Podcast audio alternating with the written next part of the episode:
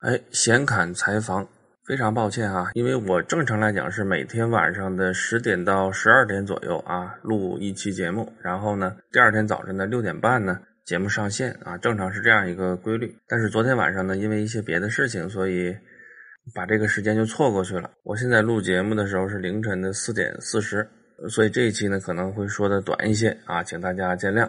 啊，好吧，我承认我昨天晚上这个有点喝多了啊，然后这个啊睡过头了，这个才醒啊。看来喝酒这个事儿确实是有点耽误事儿哈，再次跟大家抱歉。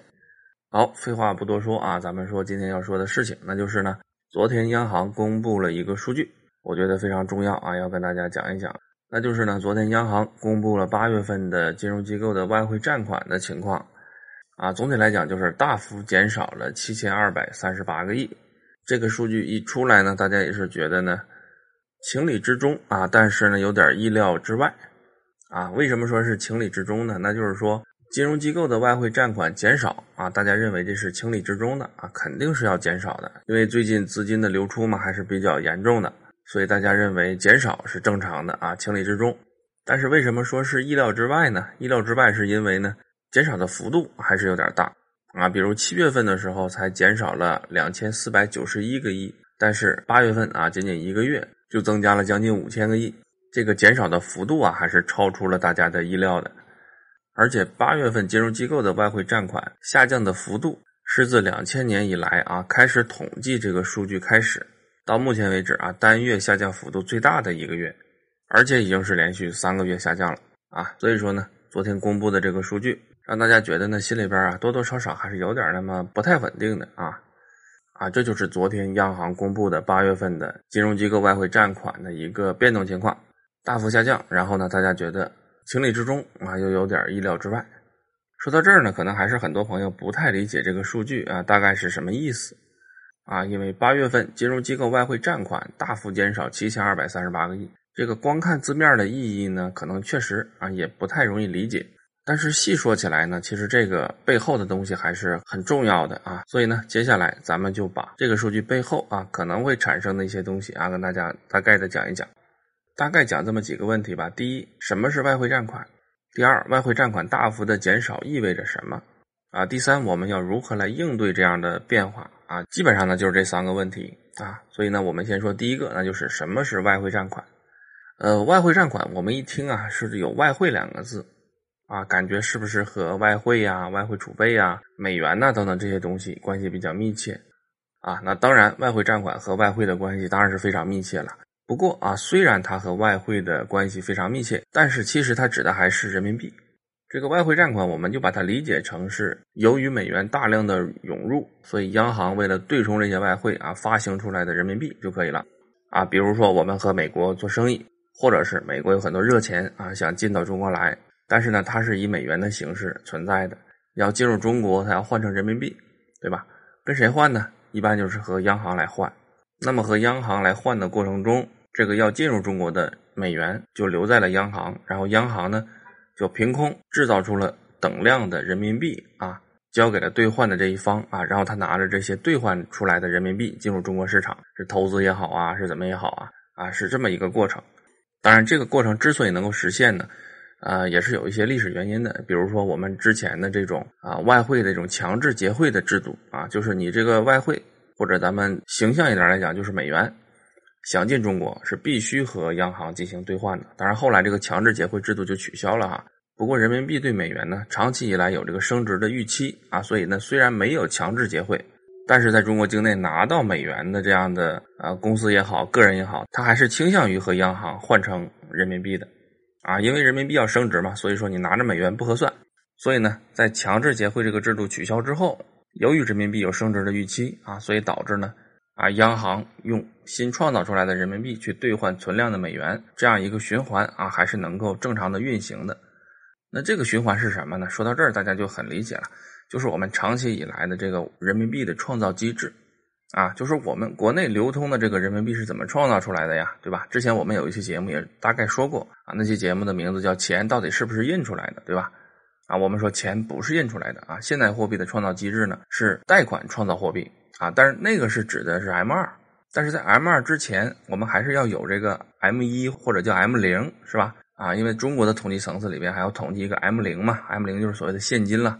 啊，在美国是不统计 M 零的啊，因为美国没有现金这个层次，因为美国人在正常的市场交易中还是很少用现金的啊，所以他就不统计 M 零啊。但是由于我们的这个日常的交易中呢，现金还占很大一个部分，所以我们要啊统计的时候还是要统计 M 零这个层次的。M 零是什么？M 零就等于现金，或者就等于大家手中拿到的这个钞票啊，通货或者叫真正印刷出来的钱啊，就是 M 零啊。然后 M 零创造出来之后呢，再进入银行系统啊，通过存款、贷款的方式啊，再创造 M 二，进而产生了整个经济体中的这个所谓的流动性啊，是这么来的。而经济体中的这个所谓的流动性，我们知道是通过存款、贷款这个方式啊创造出来的。但是最基础的这个 M 零啊。怎么来产生呢？啊，也就是所谓的基础货币啊，或者叫高能货币是怎么产生的？为什么叫高能货币啊？啊，因为这个基础货币它是有乘数效应的。比如说央行发出来一块钱的基础货币，按照我们现在的乘数效应呢，大概是四到五啊，理论上来讲是能创造四块钱到五块钱的这样的流动性出来。由于央行发出来这个钱能量比较大啊，所以呢又被称为高能货币。那就是这个高能货币它是怎么创造出来的？啊，有的朋友说说直接印啊，当然它肯定是直接印出来的，但是它印不能凭空印，对吧？它得有由头啊，它为什么要印这些钱呢？这个很重要，是吧？因为你不能凭空印呐，你凭空印不就是恶性通胀了吗？啊，像前几年那个所谓的津巴布韦一样，是吧？啊，那就是凭空在印，凭空在印的话就是恶性通胀啊，那没有任何好处的啊，当然也不能说没有任何好处了，最起码在均贫富这个方面上，它的作用是非常大的啊，因为。你想恶性通胀，如果一夜之间通胀一万倍或者十万倍的话，那么呢，不管你有多少钱啊，只要你手里边拿的是现金形式的财富啊，那么一夜之间在这个通胀面前全部归零啊。所以恶性通胀这个东西呢，想让大家一起发财肯定是不现实，但是让大家一起变成穷光蛋啊，这个很很容易的啊。所以这也就是说呢，为什么如果你有钱的话，还是尽可能的把钱变成资产啊，而不要是以货币的形式留在手里啊，其实就是这个道理。啊，这个就是有点说多了啊。那么基础货币的投放啊，比如说古代的时候，我们是金本位啊，我们还可以根据黄金储备的情况来发行基础货币啊，对吧？黄金作为一个货币锚是可以存在的。但是现在不是金本位了啊，那没有这个货币锚，那我们根据什么来发行基础货币呢？啊，每个国家的情况不一样。比如美国啊，美元的发行是跟国债绑定在一起的。那么中国的这个人民币的发行怎么办呢？哎，那就是呢，我们最近十年。时间里边啊，一直采取的一种货币的发行方式，那就是和流进来的这个美元呢是绑在一起的，啊，流进来多少美元，我们呢就对应的发放多少人民币出去，啊，这就是现在人民币基础货币的创造机制，而由此创造出来的那些人民币是什么呀？其实就是外汇占款，而之前我们说了啊，这个循环这个链条之所以能够成功，一个非常重要的一个条件是什么呢？就是有两个，第一个，大量的美元要涌进来。然后你才能根据这个东西来发人民币啊！你没有美元涌进来，你怎么发人民币啊？这是第一个。然后第二个是什么？第二个就是人民币对美元要有比较强的升值预期啊，这样大家才愿意把美元换成人民币啊，才能把人民币发放出来啊。如果人民币对美元有贬值预期的话，那大家就纷纷拿人民币去换美元了嘛？那你这个人民币创造的这个链条不就断了吗？而事实是什么呢？事实现在也确实就是这样啊。就是我们过去十年这种人民币的创造机制啊，到今天有点转不动了啊。原因两个，第一个呢，我们的经济啊整体在下行，然后美国的经济情况呢，哎在复苏，再加上美元有加息的预期，导致什么？导致这个中国境内的美元呢有回流美国的冲动，哎，所以这个美元的数量在减少。第二个是什么呢？第二个就是人民币对美元啊开始产生了贬值的预期，由此导致的结果是什么呢？在货币上导致的结果啊，就是呢。有大量的人民币啊，都换成美元走了。从外汇储备上也能看出来啊，八月份央行公布的这个外汇储备呢，减少了九百三十多个亿啊，这个数也是很大的。而表现在外汇占款上呢，就是八月份大幅减少了七千二百三十八个亿，当然这个是人民币了啊，这不是美元啊。这说明什么？这说明人民币的创造机制可能出现了一些问题啊。本来我们现在经济下行啊，需要刺激货币，就算不宽松吧，最起码也不能紧缩啊，要保持稳定。但是现在看呢，八月份金融机构的外汇占款啊就减少了七千多个亿啊，这实际上就导致了整个经济内部的这个流动性啊在减少。换句话说啊，就是有点通货紧缩啊。而前面咱们什么是外汇占款，大概已经说完了。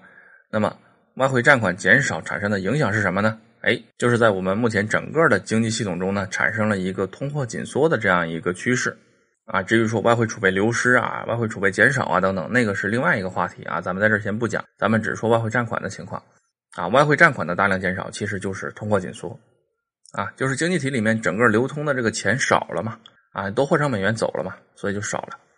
而我们再通过原来那种方式再创造人民币的基础货币出来呢，又不行，为什么啊？因为美元来的少。同时呢，人民币也在大量的换成美元往外走啊，所以说呢，这个基础货币创造这一块目前来讲是无能为力的。那么怎么来控制通货紧缩的这个趋势呢？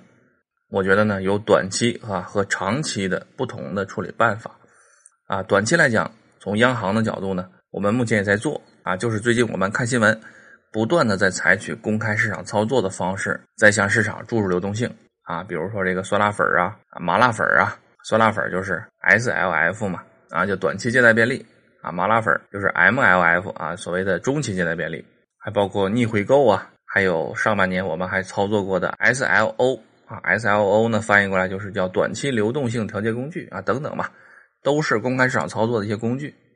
这些工具听起来啊云遮雾罩的，但其实本质目的都是一个，就是市场里面缺钱，然后怎么样？然后我们要往市场里面投钱。通过央行的公开市场操作的这些货币的政策工具啊，往市场里面投钱。为什么要投钱呢？就是弥补流失的这些美元，然后缓解由于美元流失导致的这个通货紧缩的趋势。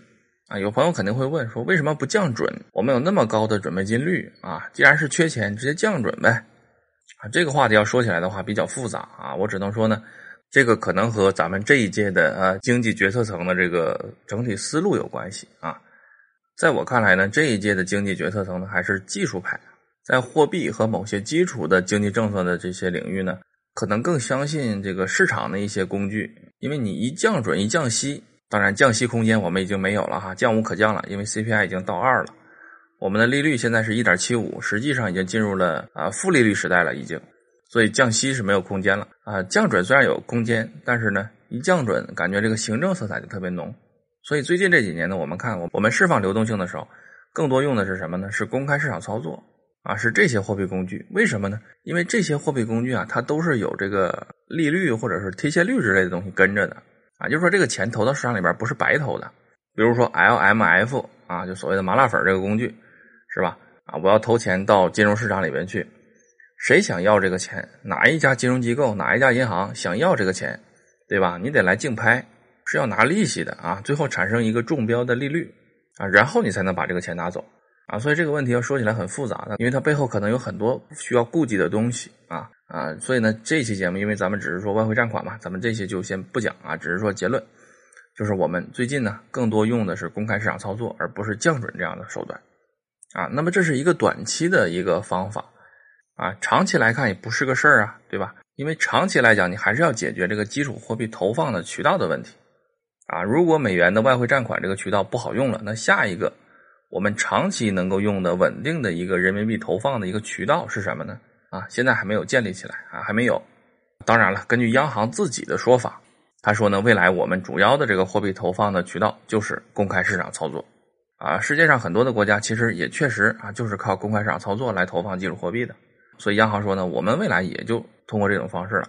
而这个呢，也是现在主流的啊媒体舆论的一个观点和看法，就是未来货币投放的渠道啊，长期来看啊，也是公开市场操作。但是在我看来呢，这个可能不是太靠谱，主要有两个原因。第一个，中国的经济体量比较大啊，你通过公开市场操作这样的方式，很难满足经济体整个的流动性的一个需求啊。我们 M 二现在已经将近一百四十万亿了啊，这个规模太大。通过央行啊，一次放个千八百个亿出来，这个呢，在体量上来讲不对等。然后第二个是什么呀？第二个也是最重要的，就是技术上来讲啊，央行目前可动用的公开市场操作的这个手段和工具啊，很少啊，是很有限的。而且这几非常有限的一些工具呢，也都是最近三年之内啊才新创立的。比如酸辣粉、麻辣粉这样的，SLO 这样的，都是去年才开始有的。所以在这个手段上来讲，我们现在远远不能说成熟。而且种类呢，可调控的这个手段也不能说丰富。那么在这样的情况下，你体量又小，工具又新啊，工具的种类又不多那你怎么能用这个工具来为未来的这个经济体提供基础货币呢？啊，我觉得是比较难的啊。工具这块也许以后我们可以，但是也需要时间。但是体量这个问题你怎么解决啊？是吧？就比较难啊。所以我现在的一个看法呢，就是未来我们的货币的一个发行的渠道啊，既然外汇占款这块不行了，那么下一步用什么渠道呢？哎，我们在这儿也是先说个结论啊，因为这个事儿要说起来的话也很复杂啊，所以今天呢，菜刀只是把这个结论先说一下，那就是未来人民币投放的渠道很可能会什么？很可能先是和啊目前正在实行的地方债置换绑在一起，地方债置换结束之后，怎么样啊？再和国债绑在一起啊，就是走美国那条路，美元的发行不就是靠国债嘛？啊，所以人民币的发行未来可能也是要和国债啊绑定。当然，这个里边需要探讨的东西就比较多了哈，能不能行，可能性有多大啊？具体操作过程中会不会出现什么问题啊？因为毕竟美联储独立性很强嘛，我们的这个央行独立性还是要差一些的，而且这里边还要涉及到财政部啊，就央行和财政部之间怎么配合的问题啊，所以要细说起来啊，那能说好几期节目啊。咱们这期节目呢，时间有限啊，所以就只说一个我的个人的看法和结论，那就是未来长期来看，人民币发行渠道的这个变革。我个人还是建议和国债绑一起的。好，以上呢就是今天啊要说的这个内容，就是昨天央行公布了八月份的外汇占款的一个减少的情况啊。如果大家不是很了解的话呢，这个新闻可能一眼就过去了，因为光看标题啊，也确实看不出这个东西有什么门道，对吧？但实际上呢，这个新闻背后涉及到了很多现代经济运行体制中很多基础层次的东西啊。最典型的就是货币创造机制啊，这是很重要的。所以呢，今天就大概跟大家讲一讲，聊一聊。当然，这个还都是菜刀个人的看法了啊，因为很多事儿到现在也没有定论，所以菜刀呢也只能是根据这个媒体报道的一些情况来做一个自己的分析啊，自己的判断啊，给大家提供一个参考吧啊。然后本期节目啊就是这样啊，希望您点赞哈，同时别忘了关注菜刀的微信公号啊，每天下午在微信公号里边，菜刀还会给大家再来一段。好，今天就到这里，感谢大家啊，我们明天再见。